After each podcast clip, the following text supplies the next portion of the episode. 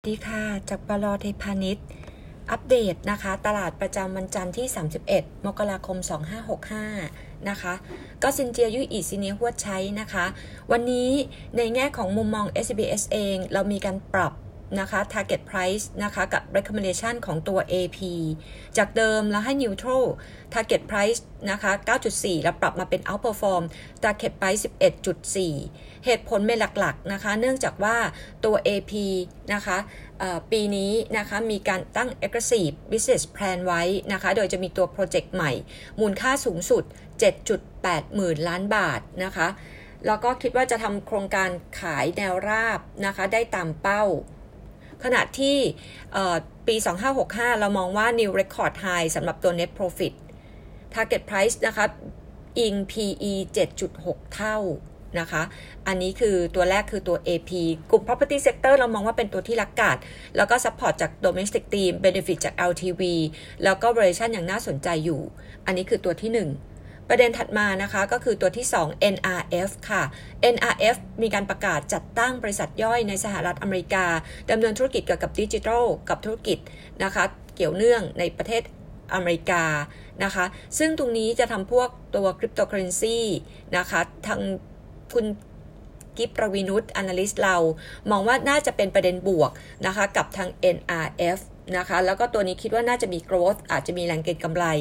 แต่รอความชัดเจนอีกทีหนึ่งนะคะ แล้วเสร็จเมษายนปีนี้ NRF เราให้ outperform นะคะ target price เนี่ยเราอิงจากการเติบโตกำไรจากธุรกิจหลักนะคะ ให้ target price อยู่ที่ 8.5 นะคะ อันนี้คือตัวที่ 2 ตัวที่ 3 คือตัว d t แทนะคะ d t แทกำไรไตรมาส 4 ออกมาแย่กว่าที่เรากระตลาดคาดกำไรไตรมาส 4กำไรปกติอยู่ที่ 515 ล้านบาท ลดลง 26.1% Q on Q ลดลง 41.9% year on year นะคะประเด็นก็คือการ tender offer นะคะ ยังจำกัด downside risk นะคะ คิดว่า tender offer process น่าจะแล้วเสร็จคือครึ่งปีหลัง ปัจจุบันเราให้ d t แท Neutral Target Price 42 บาท ยังไม่รวม Synergy กับตัว True นะคะ ถ้าเกิดเรามามองกลุ่ม Telecom Sector เรายังคง prefer Advanced Info เป็นเมนหลัก ประเด็นถัดมาปตทสพนะคะปตทสพเบนฟิตนะคะจากเรื่องของตัวน้ำมันนะคะ แต่ว่ามีเรื่องของตัว E&P นะคะต่างประเทศที่ถอนตัวจากเมียนมานะคะตรงนี้นะคะตัว ปตท.สผ. นะคะ เรามองว่า short term อาจจะดูไม่ดีนะคะ มีผลกระทบ negative จากเรื่องเมียนมา investment แต่ว่าน้ำมันเป็นการตัว support นะคะ แล้วก็ตรงนี้นะคะปตท.สผ. แล้วยังให้ outperform อยู่ Target Price 159 บาท ในแง่ของตัว strategy SCBS นะคะ ยังคง overweight กลุ่มแบงก์กลุ่ม Energy นะคะ โดยที่เราให้ SET Index อยู่ที่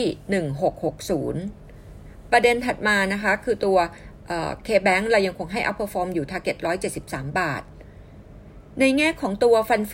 นะคะกับทาง Goldman Sachs นะคะ week ที่ผ่านมาจะพบนิดหนึ่งว่ามีแรงเทขาย fund flow นะคะแทบจะทุก asset class นะคะ across the board เลยนะคะไม่มี sector ไหนที่อยู่รอดนะคะโดยที่ตัวที่แรงขายหนักๆนะคะจะเป็นตัว consumer discretionary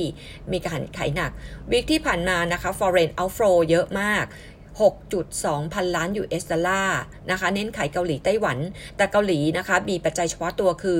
IPO in the pipeline เยอะมากใหญ่มากในแง่ของ MSCI HX Japan วิกที่ผ่านมาโดยรวมลงไป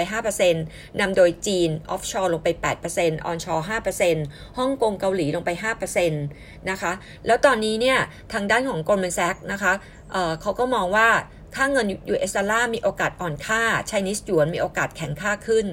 ตอนนี้ 12มัน forward PE ใน MSCI Asia Expand อยู่ที่ 13.4 เท่า ซึ่งค่อนข้างจะต่ำมากนะคะพูดง่ายว่าคนไม่ยอมออจ่ายนะคะ ถึงแม้ว่าจะถูกนะคะ